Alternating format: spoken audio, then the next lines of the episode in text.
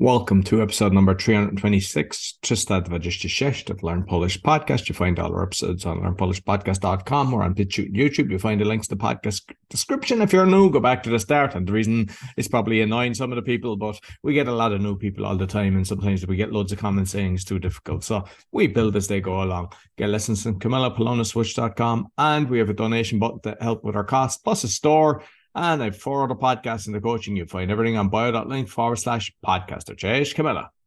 Cześć Roy, witam Cię bardzo serdecznie w marcu. tak, teraz mamy miesiąc marzec. E, ale chciałabym dzisiaj powtórzyć troszeczkę e, właśnie polskie miesiące. Roy, czy pamiętasz po polsku? Wszystkie polskie miesiące jest ich 12, 12 miesięcy. Pamiętasz? Jest styczeń, tak, styczeń luty, marzec, kwiaten, kwiecień, maj, czerwiec, czerwiec lipiec, lipiec sierpień, wrzesień, październik, listopad, grudzień. listopad i grudzień. Okej, okay. teraz jest marzec. Teraz jest marzec, forma 1, ale in March to jest w marcu. I słuchajcie, w marcu pogoda jest szalona i mamy taki fajny idiom, e, który mówi, że w marcu jest jak w garncu. Garniec to jest takie stare słowo na garnek. Co to znaczy garnek, Roy? A pot Czyli w marcu jak w garncu, czyli in March is like in pot. Co to znaczy? To znaczy, że właśnie pogoda w marcu cały czas się zmienia. I nie możemy jej przewidzieć, czyli nie wiemy, co będzie jutro. Czy jutro będzie słońce, czy jutro będzie śnieg, czy jutro będzie y, piękna pogoda. Czyli w marcu jest jak w garncu. To znaczy, że jednego dnia pada śnieg, tak jak dzisiaj. Dzisiaj w Łodzi pada śnieg. Drugiego dnia świeci słońce. Tak było wczoraj. Wczoraj była piękna pogoda, było ciepło, naprawdę bardzo wiosennie.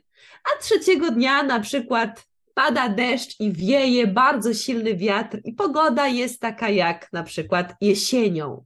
I dlaczego my mówimy, że w marcu jest jak w garncu?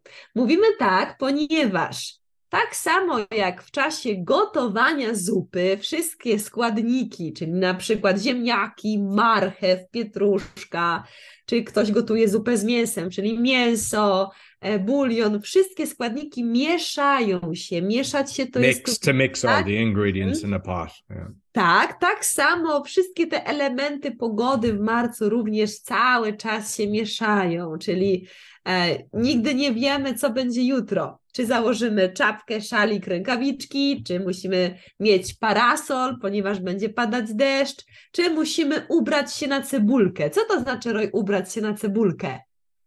It's... Dress like onion, to znaczy, że t-shirt, tak, bluza, kurtka, no bo jeżeli jest słońce, no to możesz zdjąć kurtkę, zdjąć bluzę i masz krótki rękawek, czyli t-shirt, czyli nigdy nie wiadomo. I taka pogoda jest w marcu.